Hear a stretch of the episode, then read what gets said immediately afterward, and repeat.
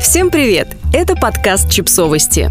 Мы знаем все о детях. Не рожайте, если не можете обеспечить. Как мифы о дороговизне родительства портят всем жизнь. В этом подкасте мы хотим обсудить пару утверждений, которые нередко можно услышать от любителей строить прямые зависимости между репродуктивными решениями и финансовым успехом. Дети – это очень дорого. Давайте на чистоту. Появление в семье любого иждивенца, будь то ребенок, собачка, пожилой родственник или член семьи в творческом поиске, влечет за собой дополнительные траты. Чем больше ваша семья и чем меньше людей в ней работают за деньги, тем выше финансовая и психологическая нагрузка на тех, кто эту семью обеспечивает. Так что да, дети – это всегда дополнительный источник трат, которые неизбежно появятся, даже если вы будете высаживать младенца с рождения, кормить грудью до школы, а кроватка с коляской достались вам от подруги. Другой вопрос в том, что размер этих трат во многом определяете вы сами. Рынок детских товаров безграничен, а это значит, что на нем существует множество способов выбирать и приобретать те вещи, книги и игрушки, которые подходят именно вам, по цене в том числе. Здесь нет универсальных рецептов. Каждая семья подкручивает настройки своего бюджета в зависимости от приоритетов и возможностей, а не в зависимости от любых желаний этого самого ребенка или советов незнакомых людей из интернета. Говоря о том, что дети – это дорого, мы как будто бы напоминаем всем, кто планирует ребенка, что неплохо бы им перед тем, как размножаться, обзавестись неким бюджетом и планом на ближайшее время, что бесспорно бесполезно. Но с другой стороны, когда из каждого утюга панически говорят о том, что без лишней сотни тысяч в месяц вырастить ребенка не выйдет, кажется, мы лишь отталкиваем от деторождения тех, кто искренне хотел бы расширить свою семью, но боится, что если они не могут позволить себе брендовые комбинезоны и частную школу, то и рыпаться не стоит.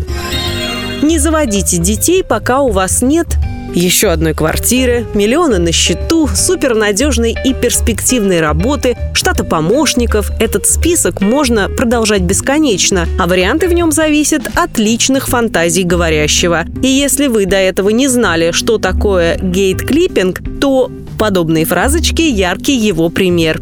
Для начала вкратце объясню. Gatekeeping – это когда представители определенной культуры или социальной группы умышленно не позволяют другим людям присоединиться к той же культуре, объясняя это тем, что они недостаточно ей соответствуют. Короче, не true. Поскольку люди, которые манифестируют необходимость существенного богатства для продолжения рода, чаще всего сами родители, то здесь можно смело сказать, что они занимаются своего рода гейткипингом родительства, запугивая бездетных друзей и отвращая их от малейших поползновений в сторону репродукции. По факту мы снова возвращаемся туда, откуда начали. Ребенок – это в любом случае дополнительные траты и дополнительная нагрузка, но их размер определяете лично вы.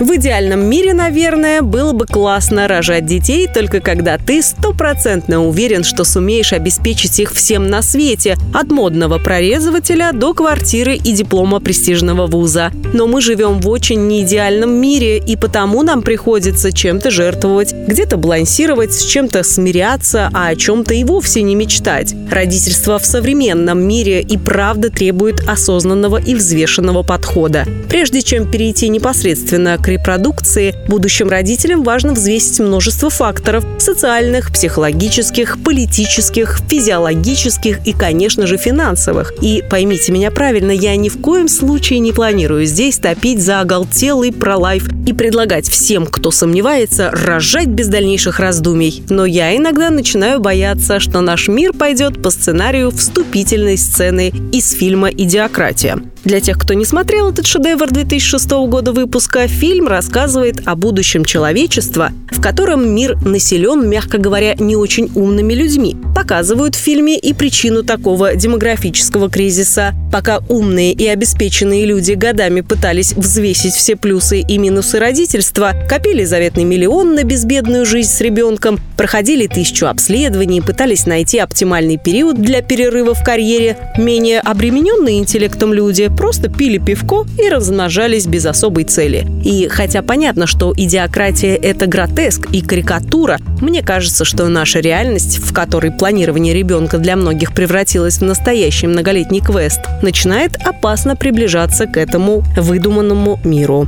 Я думаю, что если вы стоите на пороге судьбоносного выбора рожать или не рожать и никак не можете решиться, то это совершенно нормально. В принятии таких огромных решений почти невозможно быть стопроцентно уверенным. Слишком много переменных и слишком много неожиданностей. Идеальные образы родителей, у которых все схвачено и везде настелена соломка, а в реальной жизни родителя всегда есть место непредсказуемости, кризису и катастрофе. И, с одной стороны, стороны, мне прекрасно понятно желание многих людей постараться эти кризисы спрогнозировать и сгладить. С другой стороны, мне немного обидно смотреть на своих сверстников, которые очень хотят детей, но боятся, что не потянут, начитавшись ужасов о ежемесячных расходах на ребенка и резком снижении качества жизни семьи после его появления. Вывод тут, как всегда, один – планировать, прогнозировать и готовиться. Это всегда полезно, но не стоит впадать в крайности. Это, кстати,